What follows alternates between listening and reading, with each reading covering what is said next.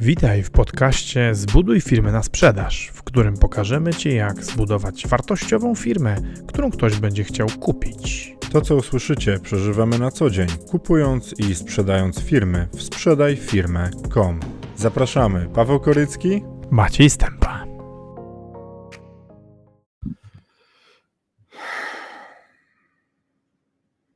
Cześć, witajcie. Dzisiaj jestem sam, wczoraj był sam Maciej i dzisiaj będę opowiadał o właścicielu firmy. E, mówimy dużo o firmach, mówimy o tym, e, jak te firmy budować, budować na sprzedaż, mówimy o różnego rodzaju elementach w środku, ale mało mówimy o właścicielu. A ten właściciel właściwie jest jednym z najważniejszych elementów w biznesie. E, jest za dwie, zaraz zaczynamy. E, witam wszystkich, którzy są, którzy się pojawiają, którzy będą. E, I w ogóle bardzo mi miło, że jesteście już. Zapraszam Was do komentowania, oczywiście. Dla mnie największą wartością, dla mnie, dla Macieja jest to, że z nami rozmawiacie, że zadajecie pytania, bo inaczej to jest tylko monolog, a monolog to no wykłady są w formie monologu, a my nie chcemy robić wykładów, tylko chcemy sobie z wami, z naszymi słuchaczami, z osobami, które mają coś do powiedzenia, właśnie rozmawiać i dyskutować, a szczególnie jesteśmy zadowoleni, kiedy ktoś się z nami nie zgadza albo podrzuca fajną wiedzę, tak jak było jakiś czas temu. E, jeden z naszych słuchaczy, i teraz go strasznie przepraszam, bo nie pamiętam kto, powiedział, że w spółkach można robić, e, w spółkach można sprzedawać udziały bez w udziału e, notariusza. My myśleliśmy, że się nie da, otóż da się. Jeśli spółka jest założona przez S24 i nie było w niej zmian żadnych, to przez S24 można sprzedać udziały, ale nie mogło być tam w ogóle w żadnym momencie notariusza. Cześć Anita, witam Cię Anito, bardzo miło mi Ciebie widzieć. E, Anita jest, jakby to powiedzieć, heh, ona opanowała czas. Anita pomaga panować nad czasem i pomaga planować różne rzeczy. Jeszcze minuta i startujemy. Dzisiaj tematem będzie właściciel firmy, kim jest, jakie ma role i dlaczego jest najważniejszą osobą w firmie. E, dzisiaj jestem sam, Maciej odpoczywa, Maciej wczoraj opowiadał o wspólnikach, a dzisiaj ja będę rozmawiał, opowiadał, mam nadzieję rozmawiał z Wami właśnie o właścicielu firmy. Cześć Paulina i z Pauliną i Zanitą mieliśmy razem e, live'y i te live'y można znaleźć na YouTubie, na Zbuduj Firmę na Sprzedaż. Wszystkie nasze treści lądują też na YouTubie. Słuchajcie, 12, samo południe, jak na dzikim zachodzie, jesteśmy umówieni, więc zaczynamy. E, dzisiaj będę mówił o właścicielu firmy. Kim jest ten właściciel firmy i dlaczego on jest najważniejszą osobą w firmie? I to może część z Was, którzy pracują w dużych organizacjach albo pracowali w korporacjach, powiedzieć, no jak właściciel, najważniejsza osoba w firmie. Pamiętajcie, my zbuduj firmę na sprzedaż, sprzedaj firmę.com. Ja i Maciej pomagamy i budujemy firmy w sektorze MŚP, małych, średnich przedsiębiorstw, gdzie te firmy mają o może do 500 y, pracowników i do 100 milionów y, wartości firmy. E, więc ten właściciel w takich biznesach to gra często pierwsze skrzypce, albo dopiero na końcu swojej podróży zaczyna e, przechodzić w inne role. I ja od tych ról właściciela firmy, jakie są w biznesie, zacznę. Cześć Olu, bardzo mi miło, że jesteś i cześć Marcinie, miło mi Was widzieć. Więc zacznijmy. E, wielu z Was, a właściwie większość naszych słuchaczy, tak jak sobie przyglądamy się tym, kim jesteście, jesteście albo właścicielami firm, albo freelancerami, albo jesteście jakoś tak bardzo blisko tego prowadzenia biznesu i wspieracie e, swoich pracodawców w prowadzeniu firmy. I jeśli pracujecie w MŚP właśnie, to ten właściciel często jest takim to jest taki hub w firmie, do którego idzie się z różnymi rzeczami. Ja zauważyłem, jak miałem taką dużą organizację, z Maciejem mieliśmy tam firmę prawie 80 osób, że właściciel firmy był jak Bóg. Nie? I teraz część was powie, Boże, bluźnierca, yy, właściciel firmy jak Bóg. No był jak Bóg, ale nie ten taki, do którego się przychodzi i mówi, kurde, jesteś super, naprawdę wszystko super stworzyłeś, tylko taki Bóg, o którym się przy, o którym przypominają sobie ludzie, jak się wali, nie? jak już wiele rzeczy nie poszło w prowadzeniu firmy, w wykonywaniu codziennych zadań. Zaczynają się różne elementy firmy walić, i wtedy jest jak trwoga to do Boga, i przychodzimy do tego właściciela i mówimy: Słuchaj, mógłbyś nam trochę pomóc, bo nam tu nie wyszło. Nie? I to zaczyna być tak, że do Was, do właściciela firmy, trafiają różne rzeczy. I od tego zacznę. Jak zakładacie firmę, jak zakładacie swój pierwszy biznes, to zazwyczaj robicie go w działalności gospodarczej. Taki jest e, normalna kolej rzeczy w Polsce, przynajmniej coraz więcej jest spółek jako pierwsze biznesy, ale jesteście zazwyczaj sami. Jesteście wy, jedna osoba, wy prowadzicie ten, ten biznes i, i, i w ogóle biznes się, człowiek ma e, różny start biznesu. Właściciel firmy staje się tym właścicielem z różnych pobudek. E, często mówi się, że ktoś chciałby mieć wolność, żeby nie mieć szefa, żeby móc samemu działać. E, często eksperci tak mówią, do tych ekspertów jeszcze wrócę dzisiaj, że mm, właściwie to oni robią całą pracę, to mogą zostać e, szefem firmy, założą swój biznes i zobaczcie, jak zaczynamy firmę, to, to naszą rolą jest bycie pracownikiem.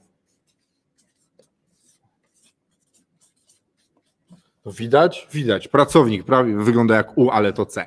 Jesteśmy pracownikiem. Na początku właściciel firmy jest pracownikiem. Robi wszystko w firmie. Od kupienia papieru toaletowego, znalezienia biura, y, produkowaniu, sprzedawaniu, byciu marketingiem, wszystko jest włożone w tego właściciela. I człowiek jest jednoosobową firmą, takim człowiekiem orkiestrą.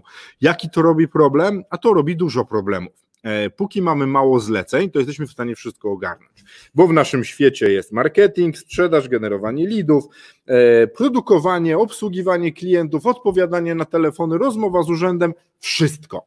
Póki mamy mało klientów i nie mamy dużo partnerów biznesowych, to jakoś jesteśmy w sobie w to w stanie sobie z tym radzić, ale y, może się wydarzyć tak, że zaczynamy być y, sławni, mamy dużo różnych y, obciążeń naszych i, i dopada nas klęska urodzaju. I na przykład no, są takie znane mi historie, że ludzie, którzy e, dużo jeździli na konferencje, dużo mówili, ale przy okazji byli ekspertem, dostali tyle zleceń, że nie byli w stanie ich wykonać później.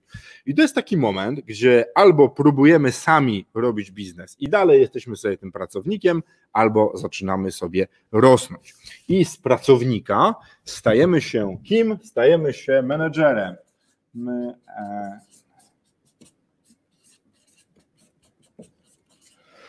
Bo zaczynamy zatrudniać ludzi, bo zaczynamy e, delegować zadania, zaczynamy mieć naszych pierwszych pracowników e, i stajemy się mikrofirmą. Mikrofirma według e, chyba polskiego, polskiego takiego opisu standardowego to jest biznesik do 10 osób, które są w firmie i z pracownika stajemy się menedżerem zaczynamy zarządzać ludźmi, e, zaczynamy delegować zadania, zaczynamy się uczyć tego delegowania, ale z mojego doświadczenia wynika, że zazwyczaj i tak chcemy mieć nad wszystkim kontrolę. I tak chcemy na wszystko patrzeć, wszystkiemu się przyjrzeć. Dlaczego? Bo jeszcze nam starcza czasu. Chodzimy na wszystkie zebrania, musimy być na zabraniach. E, bardzo się cieszymy z tego, że mamy wiadomości DW, w związku z czym wszyscy w firmie do nas piszą DW, co się dzieje, żeby ja żeby ten szef wiedział, co u niego w biznesie, co się, wiecie, taka potrzeba kontroli. Ja miałem strasznie taką silną potrzebę. Kurde, Boże, ile ja czasu spędziłem na przedzieranie się przez maile, bo wiecie, ludzie, e, ludzie dodają was w DW z kilku przyczyn. Po pierwsze, żeby e, zwiększyć wagę maila, który wychodzi od, od nich, nie? no bo szef to widzi, zobaczcie, to dostałeś ty szef, no to szef to widzi, więc musisz odpowiedzieć.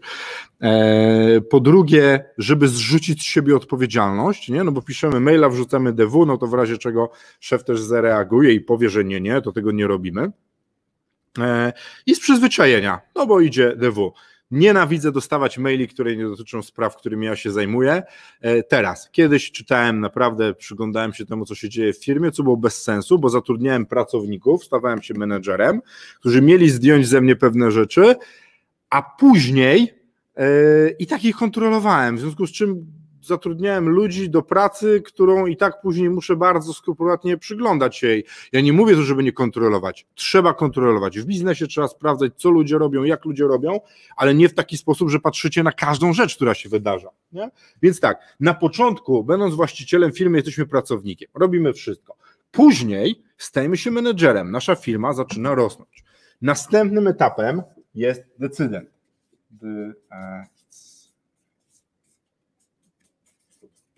Decydent.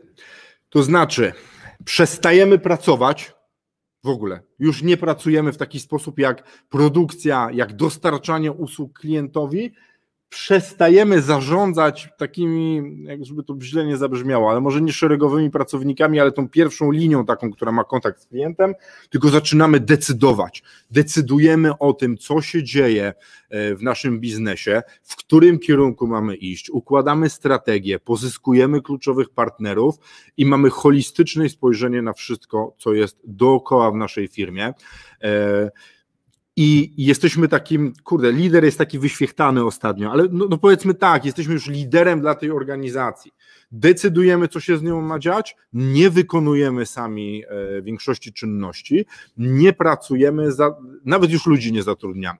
Ktoś zatrudnia ludzi, a my ich kontrolujemy i to jest etap, który, który wymaga dużo energii, żeby się na nim znaleźć i żeby w ogóle do niego dojrzeć. Co my tu mamy? E, Raf Petrykowski pisze: Witaj Paweł, cześć. Witam cię serdecznie. Marcin Cajzer. Chcesz nie mieć szefa? Zostań freelancerem. Szef w firmie pracuje dla wspólników zarządu klientów. Wychodzi na to, że wpadają, wpada się z deszczu pod rynnę. Dobrze, że można się na tym dorobić, bo inaczej jedynym szefem byłby Krzysztof Jarzyna ze Szczecina. E, I Agi, Aga pisze: Cześć, witamy cię. Marcinie, to ja się odniosę tak. Wiele osób zakłada firmę, nie?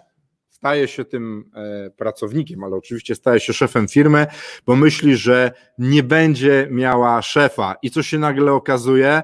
Że zakładamy biznes i naszym szefem jest urząd skarbowy, klienci, kontrahenci, e, ludzie z nami współpracujący i nagle cała masa ludzi chce, żebyśmy coś robili. Jak stajemy się menedżerem, to wszyscy nasi ludzie, którymi zarządzamy, stają się w jakiś sposób naszymi szefami, no bo przychodzą, proszą, mówią, że mamy coś zrobić. A wiecie, a w biznesie to nic nie muszę, wszystko mogę, tylko mogę. To jest fajne, to fajnie brzmi, to jest takie dające wolność, ale pewne rzeczy trzeba zrobić, bo firma przestanie działać, więc nagle dochodzimy z tego, że faktycznie wszystko mogę i mogę o wszystkim w firmie decydować, ale jeśli pewnych rzeczy nie zrobię, to ta firma przestanie działać. E, witam Cię, Ewo, bardzo mi miło. Witam Arturze i witam Aleksandrze. Dzień dobry, bardzo mi miło. I lecimy dalej z tymi rolami. Jaka jest ważna rzecz, którą ja chcę Wam powiedzieć o tych rolach? Ten podział wymyślił Maciej. Maciej Stępa, mój wspólnik, on już został przez kogoś ukradziony z dwa razy, ale to wynika z Maćka prze, e, e, przemyśleń, z naszych obserwacji biznesów i z dorad. Więc tak, zakładamy firmę, stajemy się właścicielem, najpierw jesteśmy pracownikiem, później jesteśmy menedżerem, potem decydentem i decydujemy tylko, co jest w firmie. A jaki jest czwarty krok? W czwartym kroku jesteśmy inwestorem.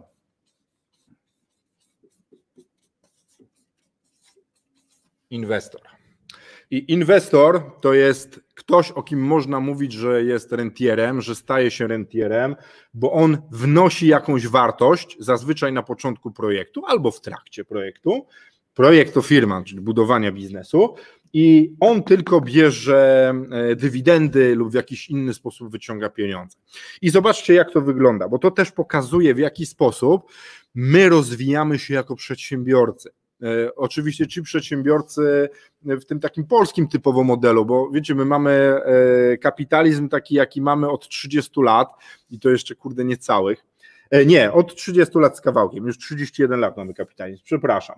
Więc u nas jest mało rodzin z taką tradycją posiadania firmy i budowania biznesu. Większość przedsiębiorców, których ja znam, to albo są pierwszymi przedsiębiorcami w swojej rodzinie w ogóle, albo są drugim pokoleniem przedsiębiorców, czyli tata, mama w latach 90. założyli firmę i oni ewentualnie ją przejmą, ale już tam powiedzmy wychowywali się w takiej przedsiębiorczej atmosferze, ale większość przedsiębiorców to są ci ludzie, którzy tak jak ja w 2005, 2006 lub później otwierali swoją firmę i byli pierwszymi przedsiębiorcami w rodzinie. I zobaczcie, jak to wygląda.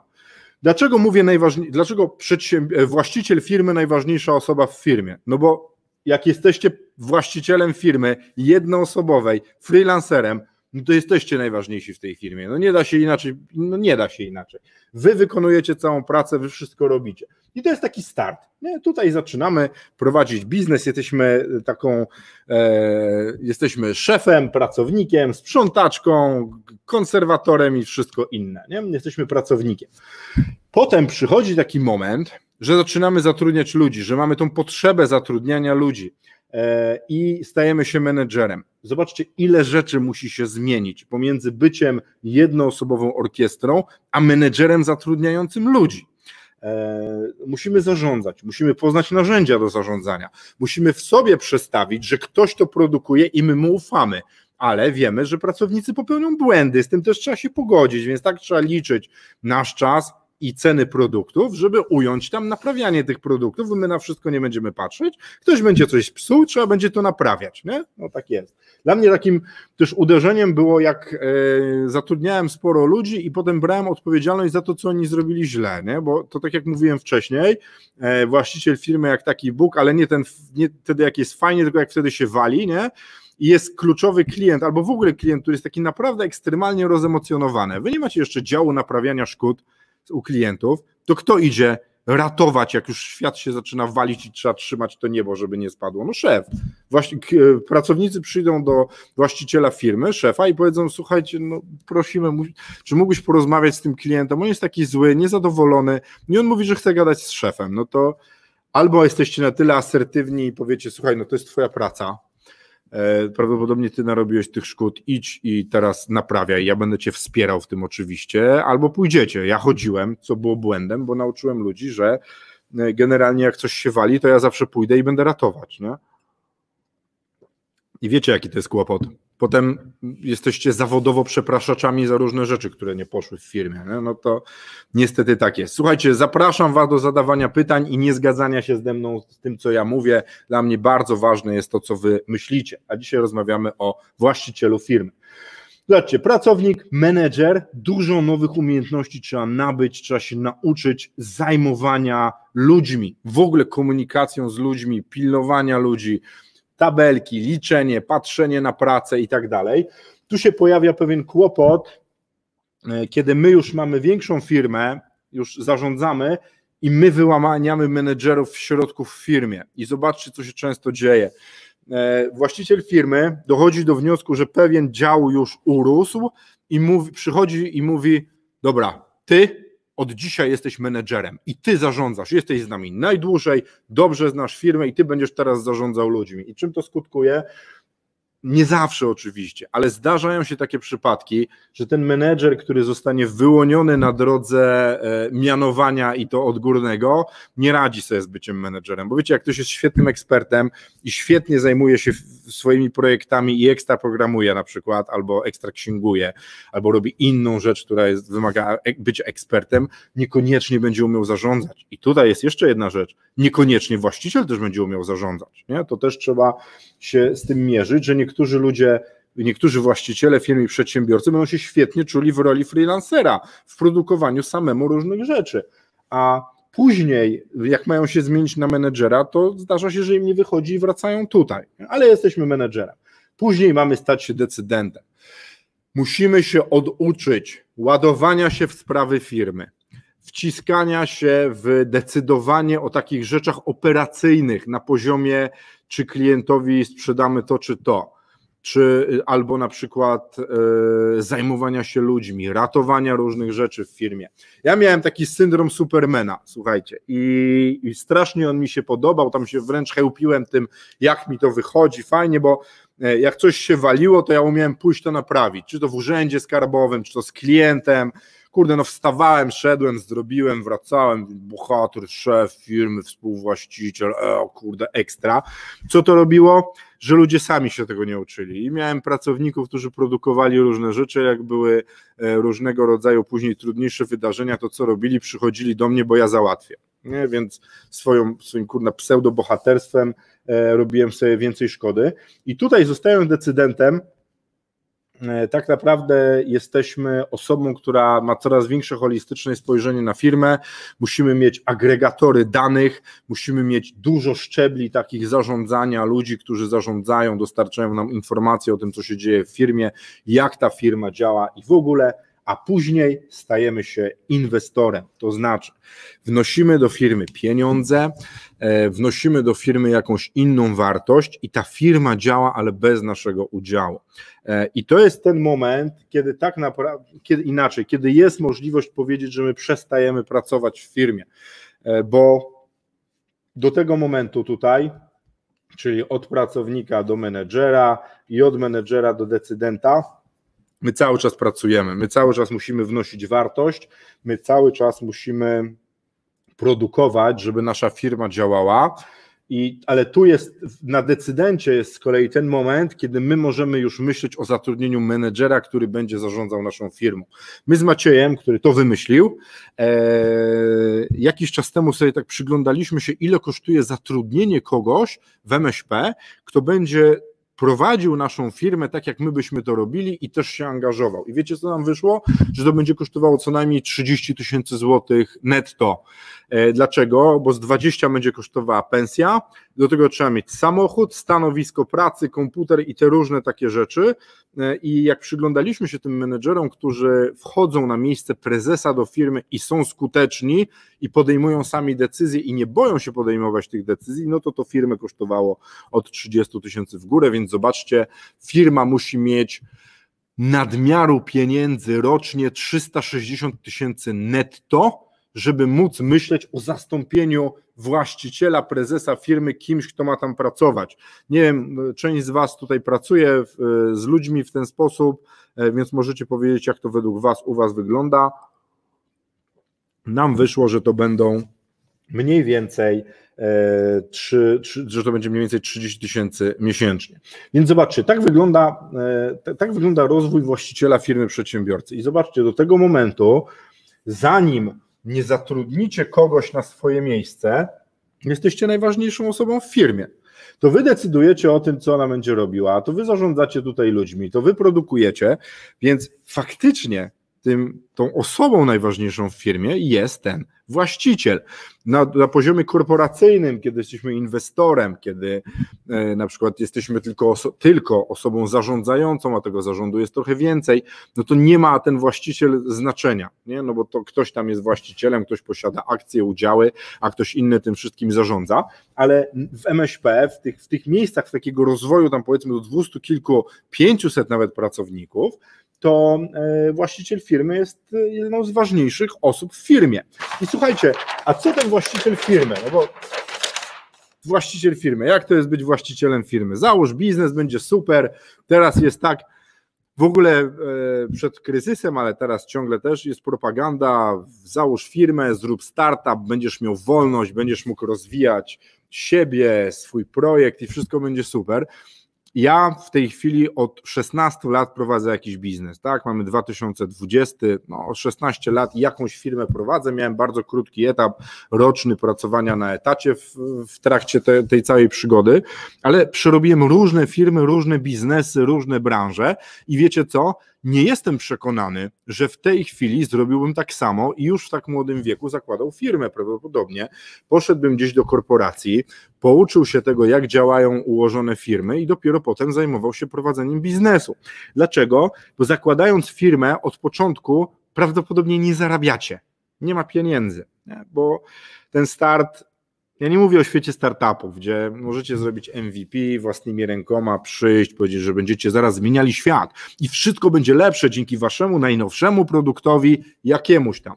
I tak, w świecie startupów to się udaje, ale w świecie biznesu, takiego jak my się nim głównie zajmujemy, czyli firm, które od zera startowały i się rozwijały i były budowane albo niebudowane, ale potem my je na końcu sprzedawaliśmy, to te firmy rosły od 5 do 10-15 lat, zanim one nabrały takiej prawdziwej, realnej wartości i można było je zmonetyzować, więc wiecie, ten taki mit szybkiego sukcesu to jest tylko mit. No ja w niego nie wierzę. Z obserwacji większości firm, nie tych takich incydentalnie, które wyszły, tam jakieś Facebooki, Microsofty i inne rzeczy, które faktycznie były takim, wiecie, no kurde, szczęście, cały czas dobrze, coraz lepiej, szło do góry, było coraz, coraz fajniej, to, to tak nie jest I, i niestety normalne biznesy to się rozwija latami i właściciel też rośnie z tym biznesem.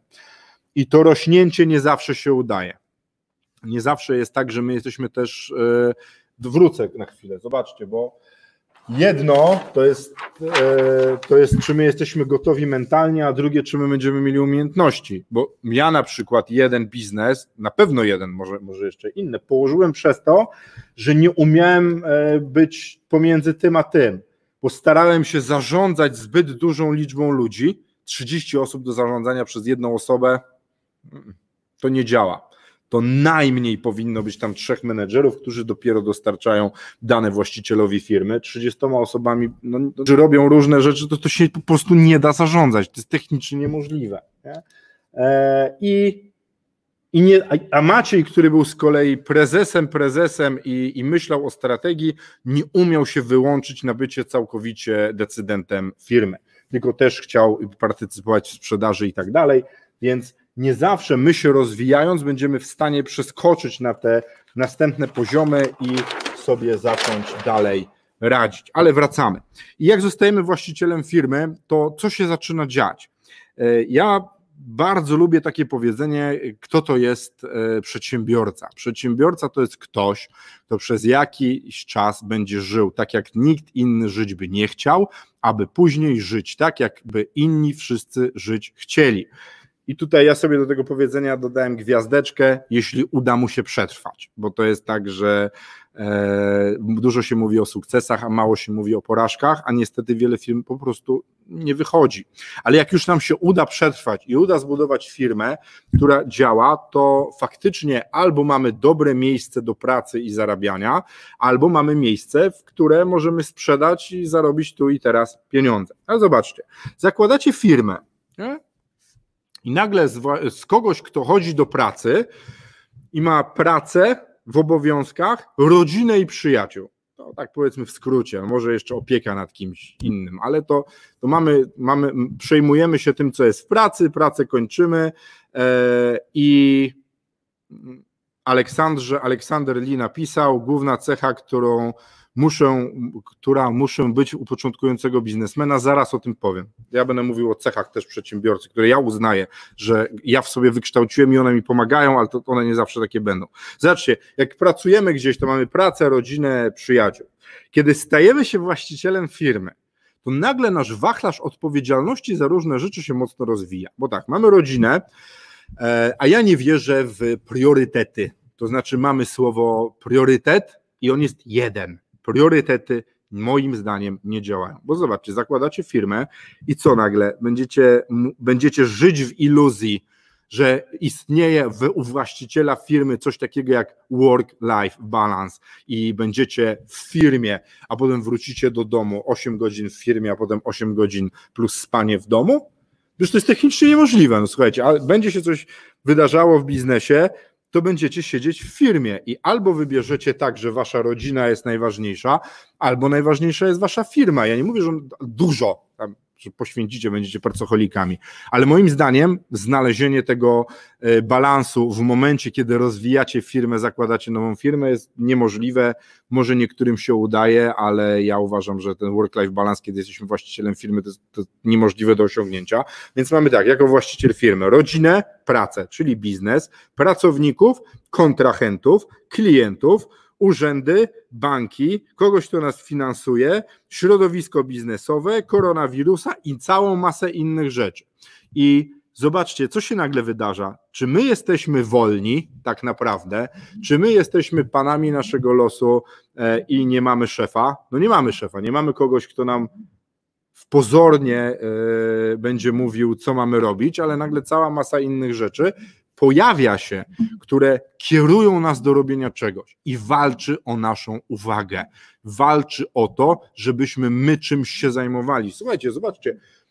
Dzisiaj dzień. Zaczynam dzień, jadę do pracy, godzina 9.15, podjechałem pod biuro, dzwoni Maciej, mój wspólnik wspaniały i mówi tak, ja mówię mu, cześć Maćko, on, no nie wiem, czy się będziesz tak cieszył. A co się stało? Słuchaj, dzwoniła pani, mówi, że jest jakaś usługa niewykonana, eee, co teraz? A ja, okej, okay, jaka usługa, podaję fakturę i się zastanawiamy. Kurde, chyba nie wystawialiśmy za to faktury.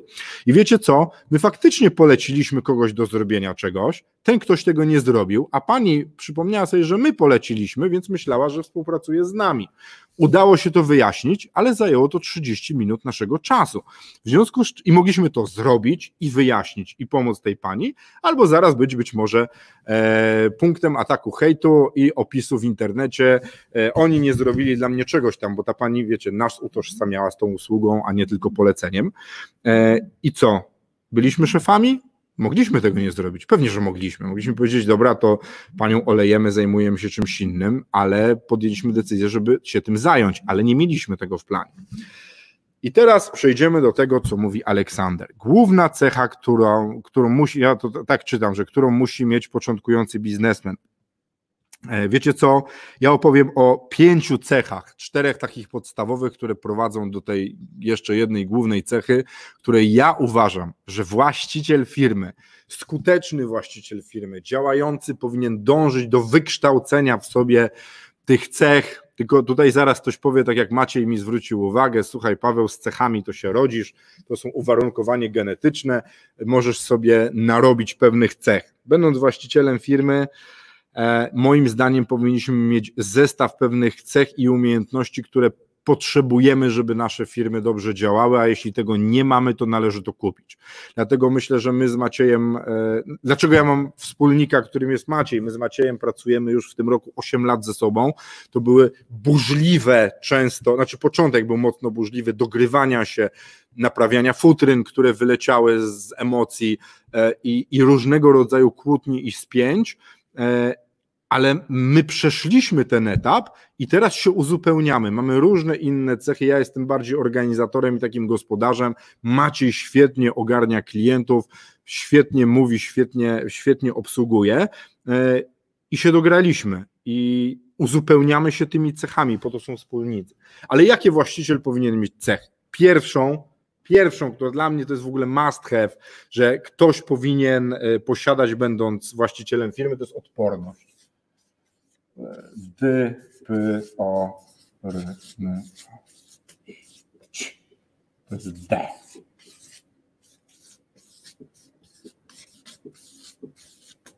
Ja kiedyś, żeby być fajnym na jakieś szkolenie, znalazłem do tego trudne słowo, to się rezyliencja nazywa z angielska. Dlaczego odporność? E, możecie napisać, dlaczego według Was odporność albo dlaczego nie. Ja zaraz Wam powiem, dlaczego według mnie odporność.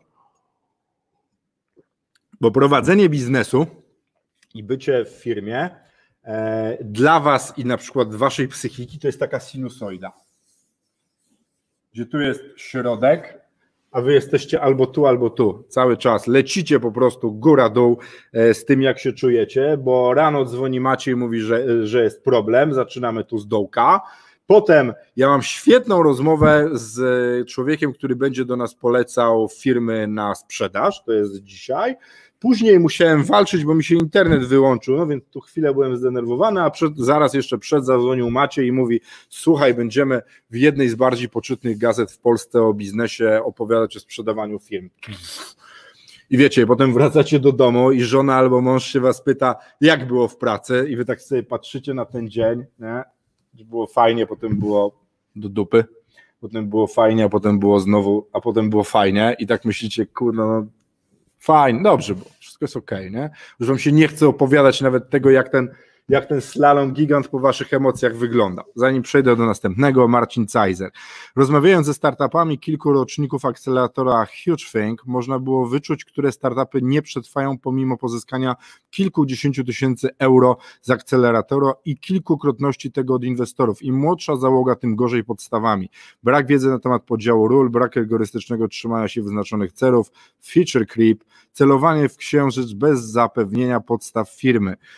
E, wiesz co, Marcin, no niestety jest tak, że jesteśmy teraz wrzucani w taki trend, zakładaj firmę, poradzisz sobie, wszystko jest możliwe, e, ekstra, wystarczy tylko chcieć. Przyszedł koronawirus i pokazał, że wcale nie wszystko jest możliwe, nie na wszystko mamy wpływ, e, ale zauważ, ja, doczy- ja znalazłem jakiś czas temu takie opracowanie, gdzie pisano, Marcinie, że mm, najlepsze startupy, takie, w których trzykrotnie zwiększa się prawdopodobieństwo przetrwania, są zakładane przez ludzi, którzy mają więcej niż 40 lat.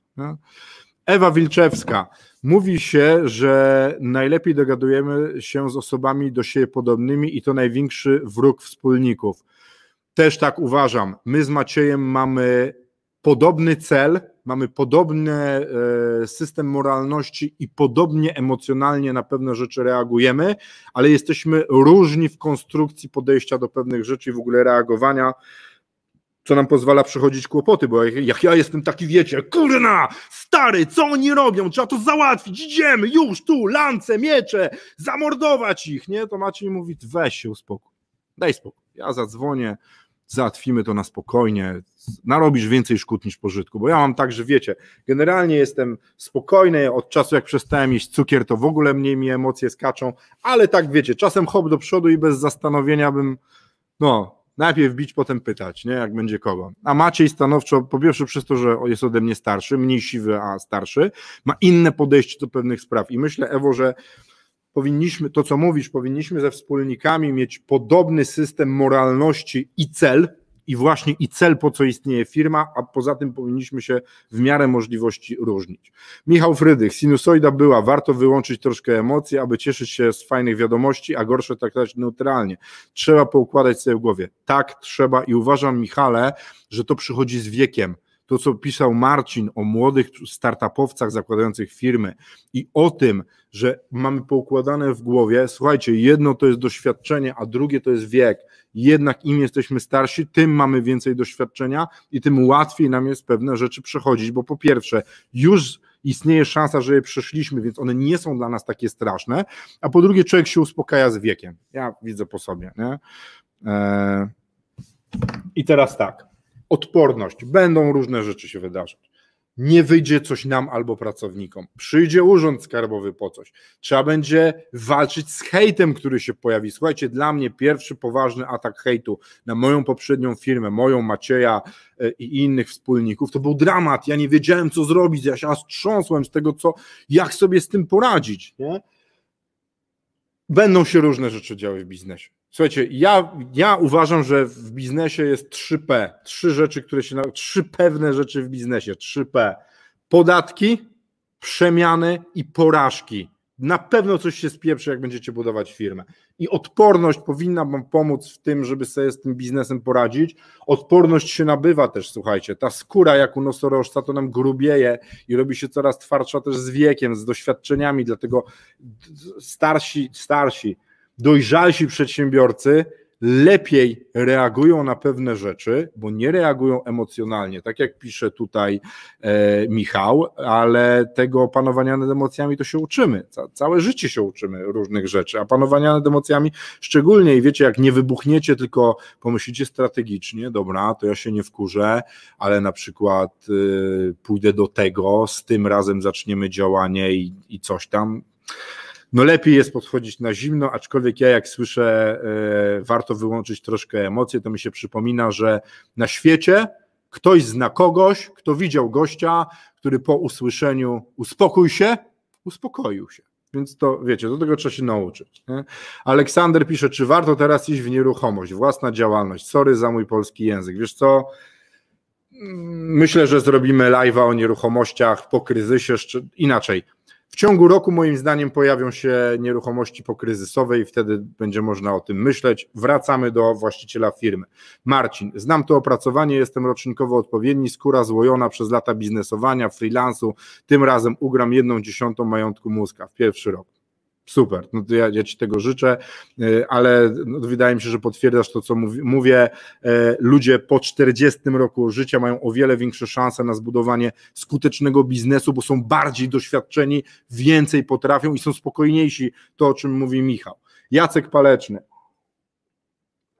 Jak oceniasz przydatność zrobienia testu Galupa w kontekście współpracy wspólników? Uważam, że trzeba. Trzeba, powinno się, powinniśmy się testować. My z Maciejem się testowaliśmy. W ogóle co jakiś czas różnymi testami się testujemy, patrzymy, co u nas jest. E, ja dla części z Was może to być poważnym zaskoczeniem. Jestem generalnie czerwony. I to tak czerwony, że jest czerwony i tam są jeszcze te inne kolorki. E, różne testy można robić i, i polecam. Polecam się testować. E, mamy takiego kolegę, który był Macieja mentorem, którego ja też bardzo szanuję. On się nazywa pan Chybicki, Jarek Chybicki. On robi takie bardzo skomplikowane już testy, które wcale nie są takie drogie, gdzie mamy zarówno pytania, jak i rozmowę z gościem, który robi takie testy, więc polecam Jarka Chybickiego, jeśli będziecie chcieli się przetestować, bo to naprawdę potrafi powiedzieć, na jakim w ogóle jesteście wy jako człowiek etapie rozwoju. Aga pisze trzy razy PS, super powiedziane. Dziękuję ci, to moje autorskie, wiesz, możesz używać, tylko napisz, że to Paweł wymyślił, nie? No, super. E, I Michał pisze dokładnie, dlatego decyzje i działania podejmować po jakimś czasie nie na gorąco, tak, aczkolwiek w firmie czasem jest tak, że nie można czekać. I ja uważam akurat, że często jest lepiej podjąć decyzję, a później podejmować decyzję o naprawieniu, jak coś poszło nie tak, niż wpadać w paraliż analityczny. O tym mam podcast. Zapraszam na pawelkorycki.pl. Tam jest o paraliżu analitycznym podcaście. Lecimy. Odporność nam się przyda. W ogóle ta, ta twardsza skóra, dystans, podejście z dystansem się przydaje. A co następne? Odwaga Dlaczego odwaga? Bo w ogóle, żeby robić biznes, trzeba być odważnym.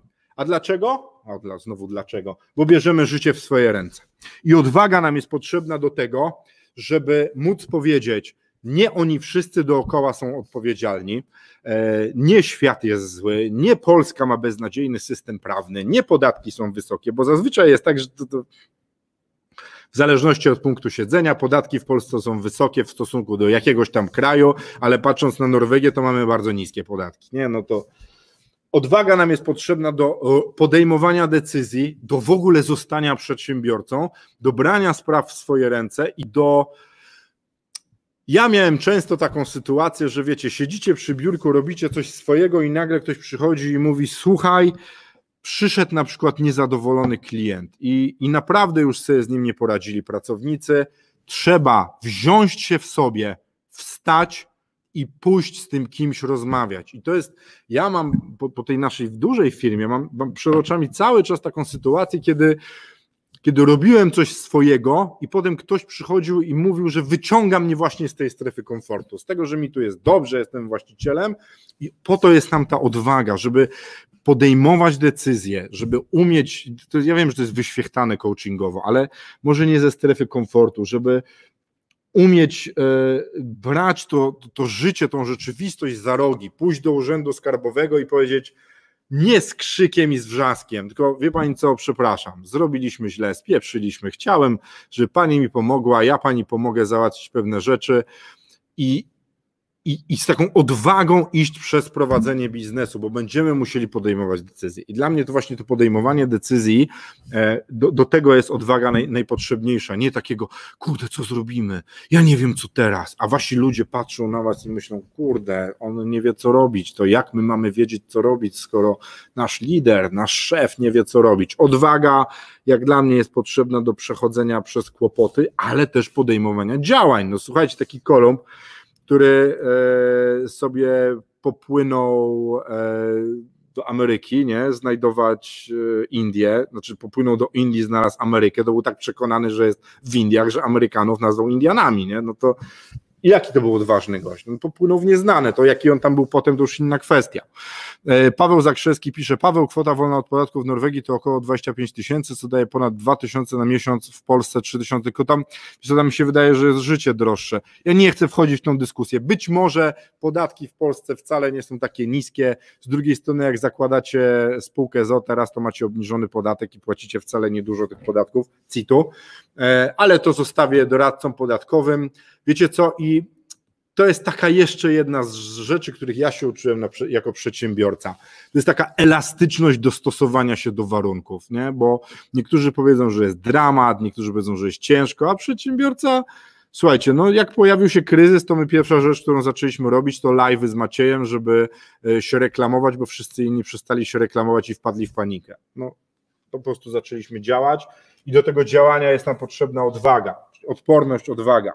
Następną cechą i którą tu ja myślę, e, kolega się pytał, e, gdzie to jest. Główna cecha, powinien, którą powinien mieć początkujący biznesmen, to jest determinacja.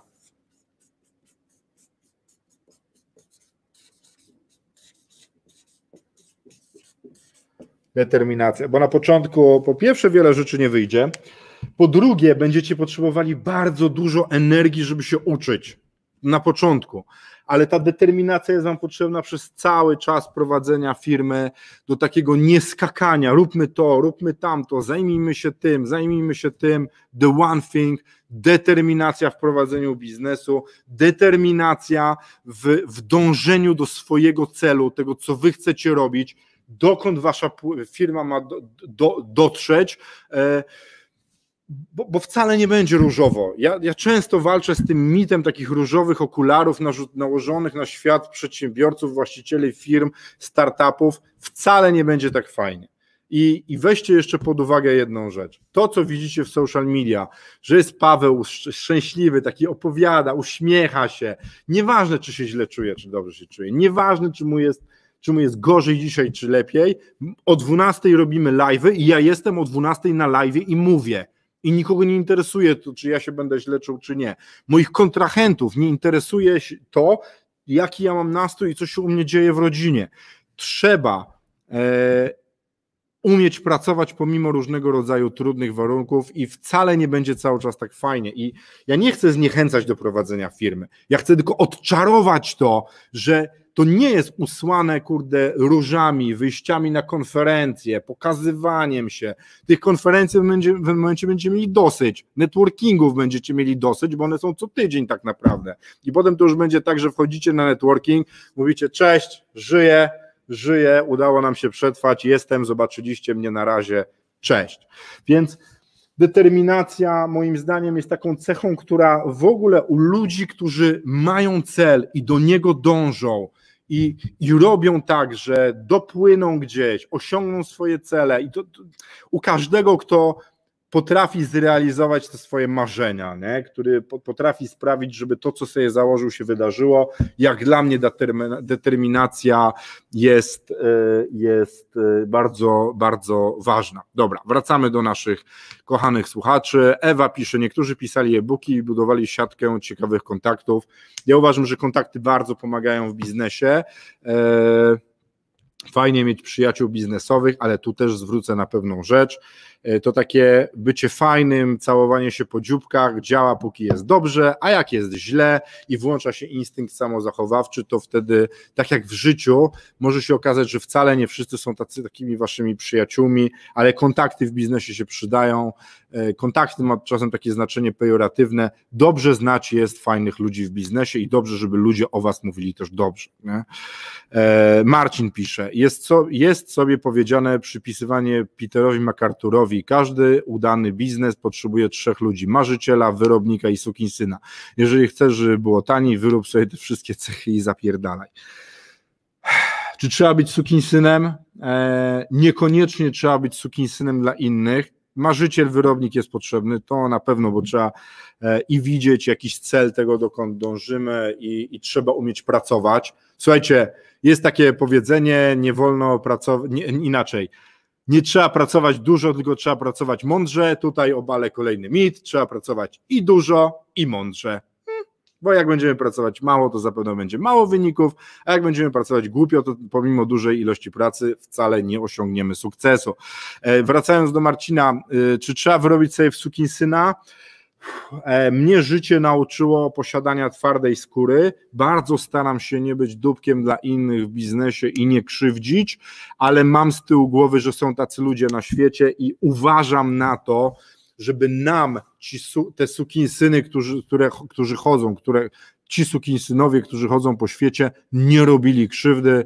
Kilka umów przeczytałem, e, zmieniłem albo nie zgodziłem się na ich podpisanie, bo one niestety nosiły znamiona zrobienia krzywdy mojej firmie, nam jako wspólnikom.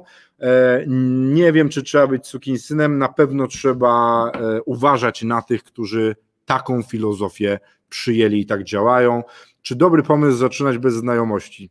Ja zaczynałem bez żadnych znajomości biznesu. Nie miałem nikogo, nie znałem nikogo. Pochodzę z rodziny, e, w której nikt nie był przedsiębiorcą, więc jakoś sobie poradziłem, jakoś żyję. Nie było łatwo, ale jakoś idzie. Determinacja, czyli mamy tak. Moim zdaniem, moim właściciel firmy powinien cechować się odpornością na wydarzenia, odwagą, determinacją i tu ciekawe, wbrew filmom jak Wilk z Wall Street i tak dalej, co będzie? Pokora. Ja najbardziej lubię, jak jestem, wiecie, na szkoleniu na żywo, nie? Jest sala 50-100 osób albo więcej. Opowiadam o tym, tak, kurde, jestem przedsiębiorcą, mówię o przedsiębiorczości. Na końcu lubię, mówię ludziom, że czwartą cechą, o której uważam, że jest bardzo ważna, jest pokora. Wszyscy, jak pokora? Ale nie ta pokora, którą rozumiemy, bo jesteśmy trochę w naszej kulturze tak nauczeni, że macie iść mieszkać pod schody i być ascetą, tylko pokora co do świata, tego, co nas otacza, do nas samych, do naszych pracowników i do tego wszystkiego, co jest tutaj w koło. Jak ja przepraszam, jak ja to rozumiem. Moim, moją definicją pokory jest poszukiwanie prawdy, a w biznesie to poszukiwanie prawdy o biznesie, naszych działaniach i podejmowanych decyzjach. To jest patrzenie na nasz świat, na naszą rzeczywistość przez pryzmat prawdy bezwzględnej, zazwyczaj na przykład liczb. To znaczy, jeśli coś nam nie wychodzi, to zacznijmy od spojrzenia, czy to nie, czy to nie my zrobiliśmy źle. Nie, że wszyscy są winni, że rząd, że podatki, że kryzys, że coś tam, tylko czy nasze decyzje przypadkiem nie doprowadziły do błędnych rzeczy. A wiecie, jak trudno jest czasem spojrzeć, stanąć sobie przed lustrem, nie, bierzemy lustro. No, Paweł, to żeś pięknie spieprzył Gratulacje. Pięknie. Do tego trzeba mieć te cechy wcześniejsze, czyli odporność, odwagę i pokorę, czyli spojrzenie na siebie, na, na tą rzeczywistość, która jest wokół nas i przyznanie sobie, że mogłem coś zrobić inaczej, że ludzie, których, nie zatru których zatrudniłem, nie są idealni, że źle zrobiłem rekrutację, że mam zły system kontroli, aczkolwiek tu przestrzegam też przed zamęczaniem się, bo jeśli zatrudniacie ludzi do danej pracy, to oni nie mają na was zwalać odpowiedzialności. I to też jest potrzebne do tego, żeby sobie powiedzieć, kurde, to jest fajny gość, to jest super człowiek, ale niestety on nie umie pracować w mojej firmie.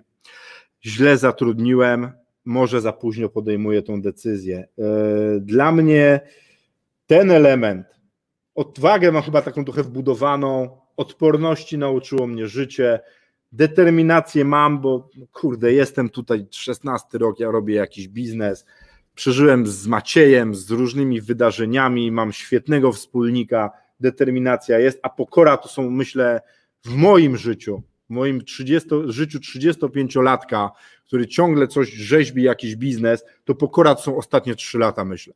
To jest takie uderzenie, powiedzenie, kurde, stary, ta pokora mówi ci, że masz wpływ na rzeczywistość, ale dopiero wtedy, kiedy szukasz prawdziwych danych i informacji, kiedy nie bullshitujesz sam z siebie. Będzie super, wszystko się uda, a gówno prawda. A wiesz, że się uda, a sprawdziłeś to, a chociaż minimalnie spróbowałeś, Paweł, to kurde policzyć. Czy tak se myślisz, o, to myślę, że będzie działało. Cały czas wpadam w taką pułapkę. Produkuję różne rzeczy, bo mi się wydaje, że będą działać. Pół biedy, jak one są tanie w koszcie. Ale zdarzają nam się rzeczy, które nam się wydaje, że będą działały, sami siebie okłamujemy. I sami siebie jako przedsiębiorcy na przykład okłamujemy się, że będzie lepiej, a czasem nie będzie lepiej. Trzeba firmę albo sprzedać, albo zamknąć. To jest taki ekstremalny przykład. Ale okłamujemy się, że ktoś, któryś z naszych ludzi będzie lepiej pracował, albo że ten rynek, na którym pracowaliśmy i kiedyś było super, który powinniśmy wyjść z tego rynku i skupić się na innym. Nie no, będzie lepiej. To, to, to jest chwilowa sytuacja. Wiesz, że jest chwilowa, czy nie wiesz, że jest chwilowa? Może trzeba się zastanowić nad tym, że nie będę tego robił i z pokorą przyjąć to, że świat się zmienia, że na świecie są podatki, przemiany i porażki. Świat się zmienia i też z pokorą trzeba patrzeć na te przemiany, które się dzieją. Kurde, w grudniu Ktoś, kto miał restaurację, mówił, że ma na, w centrum Warszawy, miał stoliki zarezerwowane często do marca, mówił, że ma biznes, którego nikt nie ruszy. Pieniądze lecą, celebryci przychodzą, ludzie robią foteczki z jedzeniem, nie? O, mój homar, kurde, świetnie, osoba mająca milion obserwujących na Instagramie nas pokazuje, wszystko super, będzie tylko lepiej.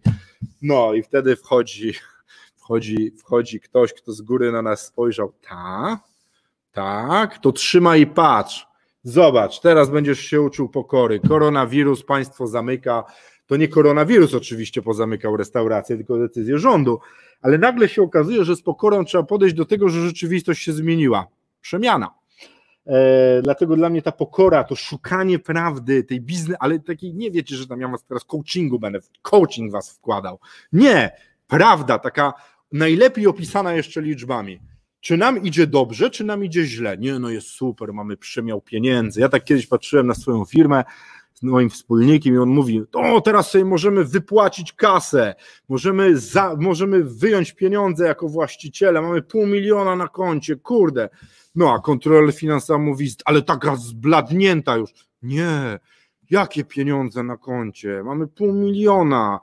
VAT 100 tysięcy, produkcja 250 tysięcy, za CIT trzeba będzie zapłacić, tu jesteśmy winni to, musimy jeszcze 5 dych zarobić, nie? bo tak pozornie sobie wchodzi właściciel firmy na, e, na konto i patrzy, pieniądze leżą, ale to nie są jego pieniądze. Pieniądze firmy, a pieniądze do wypłacenia to są dwie różne rzeczy, i których te też się uczymy, będąc jako właściciel, rozrastając się my i firma. W pewnym momencie no, my to nie firma.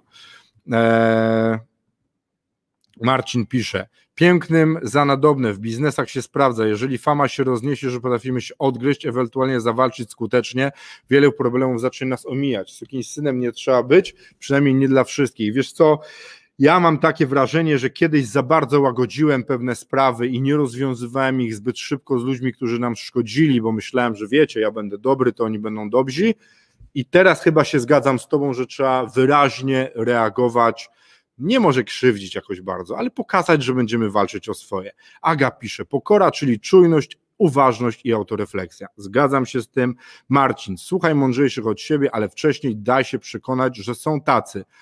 Tak, i tu też trzeba uważać, żeby nie słuchać, moim zdaniem, e, teoretyków biznesowych i ludzi, którzy się oczytali, a nie płynie e, z tego, co oni mówią, emocja przeżycia. Ja nie mówię, że każdy ma być, wiecie, no, kurna, utępiony i po 50 biznesach, żeby doradzać, ale mi, się, mi osobiście łatwiej się słucha ludzi, którzy mają firmy, mieli firmy, wiedzą o czym mówią i za tą teorią idzie jeszcze praktyka, która mówi, wiesz co, zrób to i to, bo u mnie było tak, albo ja bym teraz zrobił tak, czytałem o tym, wydaje mi się, że to dobre, bo inne rzeczy u mnie nie zadziałały. Ja to bardzo cenię, a bardzo też cenię ludzi, którzy potrafią powiedzieć, wiesz co, u mnie się to nie wydarzyło nigdy, e, ale mam wrażenie, że powinniśmy zrobić tak i tak, przetestuj to na sobie, w razie czego będziemy reagować. Ja cenię takich ludzi, którzy potrafią powiedzieć.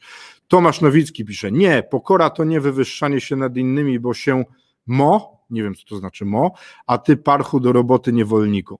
Kurde, nie do końca e, inaczej, czyli pokora, mm, wytłumaczysz Tomku bardziej? Źle napisałem, chyba właśnie tak. Tam ma być pokora, to nie wywyższanie się ponad innych i traktowanie ludzi jak niewolników gorszych od nas. A też absolutnie e, uważam, że pokora to, to to patrzenie na rzeczywistość, tak żeby szukać e, kogo więcej bać, księgowa czy partnera. księgową łatwiej, łatwiej zmienić niż partnera, ale z mojego doświadczenia wynika, że księgowa też potrafi namieszać. To, za, to, to zależy. To, odpowiem jak prawnik, to zależy. No i słuchajcie, mamy te cechy przedsiębiorcy, cztery, nie? takie, które ja uważałem kiedyś, że trzeba mieć, czyli odporność, odwaga, determinacja, pokora. Czy dalej uważam, że trzeba je mieć. Ale one wszystkie prowadzą do, moim zdaniem, rzeczy, która cechuje przedsiębiorcę, która sprawia, że my jako przedsiębiorcy możemy powiedzieć, że jesteśmy przedsiębiorcami. A co to jest? To jest odpowiedzialność.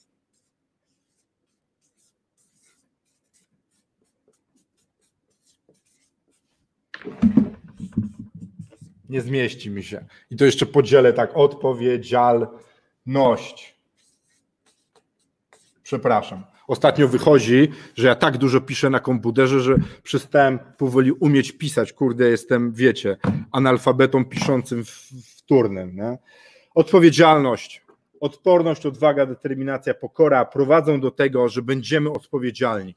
Będziemy brali odpowiedzialność za naszą firmę, za nasze decyzje, za ludzi i, i za to, co się dzieje wokół nas. I wtedy możemy powiedzieć, że kreujemy naszą rzeczywistość. Kiedy jesteśmy z jednej strony kreatorami tej rzeczywistości, podejmujemy decyzje i jesteśmy odpowiedzialni. I zobaczcie, tu pojawia się kolejny raz ta nasza odwaga. Bo jak podejmujemy decyzję, to ile razy jesteśmy odważni? Nie? Robię coś. No to jestem odważny, poszedłem, zrobiłem. A wiecie, kiedy jesteśmy drugi raz odważni? Kiedy nie wyszło, ja albo na szybko ratuję, albo zmieniam kierunek, albo przyznaję się do błędu. I, i mówicie, słuchajcie, to jest moja odpowiedzialność, nie wina. To są takie rzeczy, które, jaka wina? To jest moja odpowiedzialność, że podjąłem taką decyzję. Teraz chciałbym, żebyśmy to naprawili. I jaka to jest odwaga, zobaczcie. Jaka to jest odwaga, żeby umieć powiedzieć, tak, to ja zrobiłem źle, ja podjąłem błędną decyzję. Teraz róbmy tak, żeby było dobrze. Naprawiajmy i zróbmy tak, żeby było ok. Ja Wam opowiem taką historię związaną e, z jednym z naszych pracowników, którego uważałem, w ogóle ciągle uważam, za najlepszego pracownika, jakiego miałem. E, I nie powiem, bo nie wiadomo, czy on będzie, będzie chciał, ale przychodzi pewnego dnia do nas e, nasz pracownik i mówi tak: Słuchajcie, chłopaki, narobiłem kłopotów, błędów, to się nie uda zrobić tak, jak jest, będziemy 30 tysięcy w plec. Nie?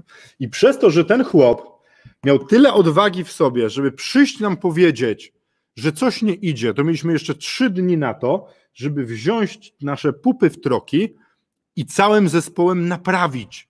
I naprawiliśmy i udało się nie ponieść szkody, tylko zarobić pieniądze. I to samo jest z właścicielem. Właścicielem firmy. To wszystko prowadzi do tego, że umieć być odpowiedzialnym za różne rzeczy, za to, co się dzieje dookoła.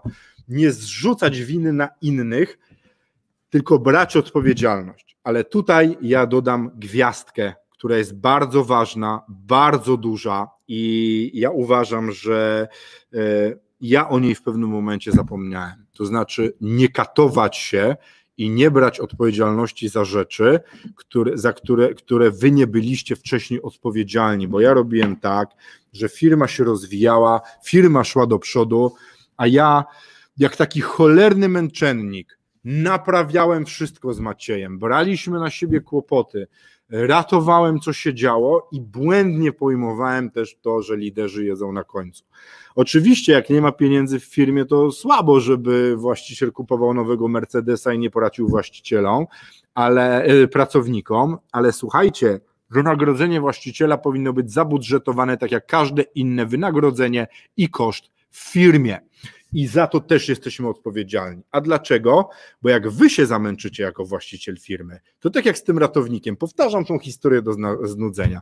Dobry ratownik to żywy ratownik, dobry właściciel firmy to żywy właściciel firmy. Jak nie będziecie mieli na utrzymanie siebie i będzie wasz stan psychiczny taki, że nie będziecie w stanie prowadzić firmy, to już ani żadnego klienta nie obsłużycie, ani nikogo więcej nie zatrudnicie. Słuchajcie, dobiegliśmy do 13. Mam nadzieję, że Wam się dzisiaj podobało. Jeszcze przeczytam tak. Raf pisze w punkt. Marcin pisze, uwielbiam Maciej, twoje komentarze są długie, ale dużo wnoszą. By the way, jako że mój side geek opera, opiera się na turystykę i gastronomię i ogólnie promocję Lublina, poczułem to na sobie przed COVID-em strasznie trudno. Rozmawiało się z restauratorami, ewentualnie hotelami, pomimo tego, że przywoziło się klientelę. Obecnie sytuacja obróciła się o 180 stopni i nawet są propozycje do dołączenia się do akcji promocyjnych.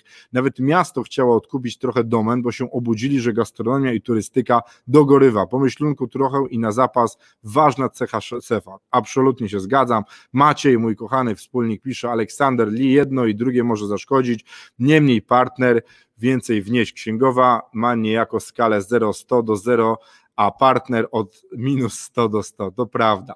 Aga, bardzo podoba mi się Twoja definicja pokory. Słuchajcie, bardzo Wam dziękuję za spotkanie ze mną dzisiaj, e, tylko ze mną, bez Macieja. Jutro będziemy się widzieli pewnie z Maciejem i z Wami. Życzę Wam, jako właścicielom firm, jako ludziom roz, rozwijającym swoje projekty, żebyście mieli w sobie odporność, odwagę, determinację, pokorę, żebyście umieli być odpowiedzialni. Zapraszam Was na grupę naszą zbuduj firmę na sprzedaż. To jest grupa, w której zrzeszamy ludzi, którzy E, zbuduj, chcą budować firmę o jak największej wartości, chcą zwiększać wartość swoich firm. Niedługo będą tam ekskluzywne materiały, które będą tylko na tej grupie, dlatego zapraszamy Was serdecznie, żebyście tam byli, żebyście wrzucali swoje mądre rzeczy, żebyście z nami dyskutowali. Bardzo dziękuję Wam wszystkim za to, że byliście i że ze mną rozmawialiście. Dla mnie to jest największa wartość e, live'ów, że Wy ze mną rozmawiacie. Dziękuję wszystkim za udostępnienia. Słuchajcie, e, dziękuję Wam i do zobaczenia. Trzymajcie się. Cześć.